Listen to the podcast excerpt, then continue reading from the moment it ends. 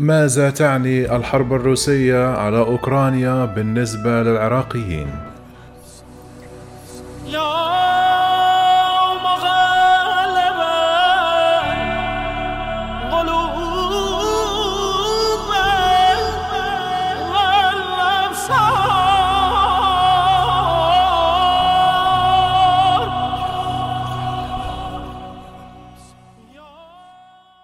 منذ أن غزت روسيا أوكرانيا في الثالث والعشرون من فبراير امتنع العراق عن اتخاذ موقف بشأن الحرب في الثامن والعشرون من فبراير.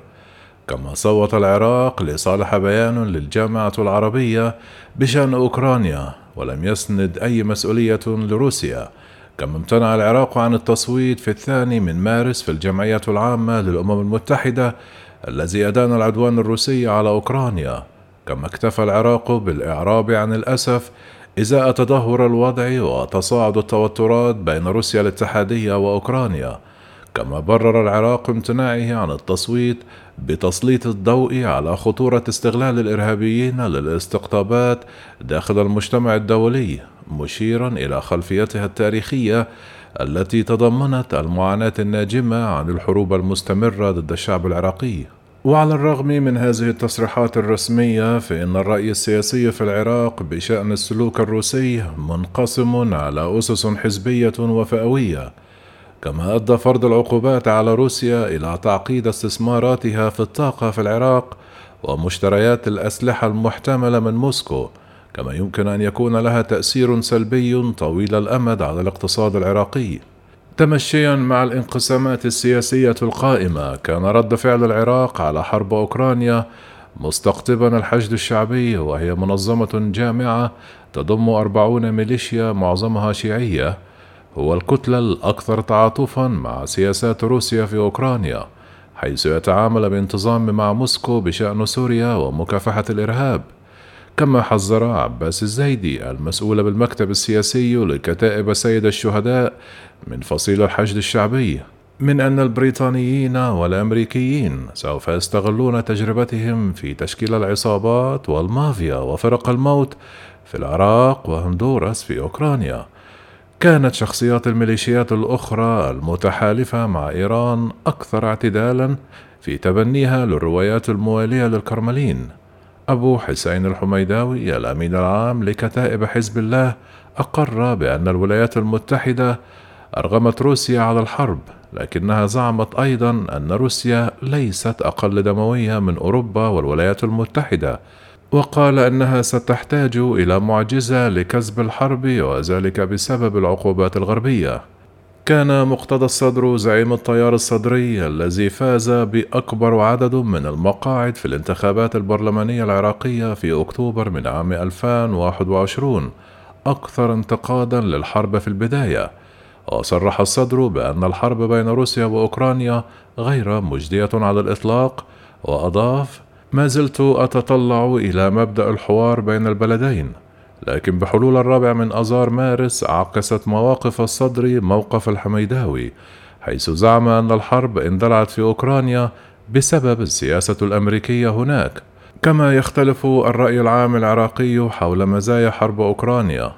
ظهر ملصق يقول نحن ندعم روسيا محاطا بصور كبيرة للرئيس الروسي فلاديمير بوتون بالقرب من قاعدة تديرها ميليشيا عصائب أهل الحق الموالية لإيران في بغداد كما أدى إزالة الملصق من قبل قوات الأمن العراقية إلى تفاقم الخلافات حول أوكرانيا ولا سيما على وسائل التواصل الاجتماعي حيث يميل أنصار رئيس الوزراء العراقي السابق نور المالكي المتحالف مع طهران إلى التعاطف مع روسيا بسبب عداوتهم المستمرة تجاه الولايات المتحدة وبسبب حرب العراق عام 2003 بينما كان أنصار الصدر يميلون إلى تبني الحياد الصارم. كان للحرب الجارية في أوكرانيا بالفعل آثارا اقتصادية سلبية خطيرة على العراق حتى لو أدى ارتفاع أسعار النفط إلى تحسين هذا الوضع يستورد العراق 50% من إمداداته الغذائية. وعلى الرغم من أن العراق لا يعتمد على القمح من روسيا أو أوكرانيا إلا أن ارتفاع الأسعار العالمية لها تأثير غير مباشر. كما عزت وزارة التجارة العراقية ارتفاع أسعار زيت الطهي إلى اضطرابات الإمدادات الناجمة على حرب أوكرانيا. ولوقف الاحتجاجات الناتجة في جنوب العراق قدمت الحكومة العراقية بدلا شهريا قدره 70 دولار كما دعمت السلطات العراقية القمح وزيت الطهي حيث تضاعفت أسعار المواد الغذائية في أواخر مارس آذار الماضي استجابة لارتفاع أسعار زيت الطهي. وإذا استمر وقف إطلاق النيران في أوكرانيا فمن المرجح أن يهدأ الارتفاع الحالي في أسعار المواد الغذائية. لكن التأثير طويل المدى للعقوبات ضد روسيا لا يزال غير واضح. ففي الأول من مارس آذار أكد السفير الروسي لدى العراق إلبروس كوتراشيف رغبة موسكو في الحفاظ على محفظة استثماراتها المقدرة بأربعة عشر مليار دولار وتوسيعها في العراق والتي يتركز معظمها في قطاع النفط والغاز. كما شدد السفير الروسي في العراق على الصعوبات التي قد يواجهها العراق في إيجاد مستثمرين بديليين حيث ستحتاج الشركات إلى تخصيص ما بين 20 إلى 25% من ميزانيتها للأمن عند الاستثمار في البلاد كما سلط الضوء على عقود من الخبرة لدى الشركات الروسية في العراق.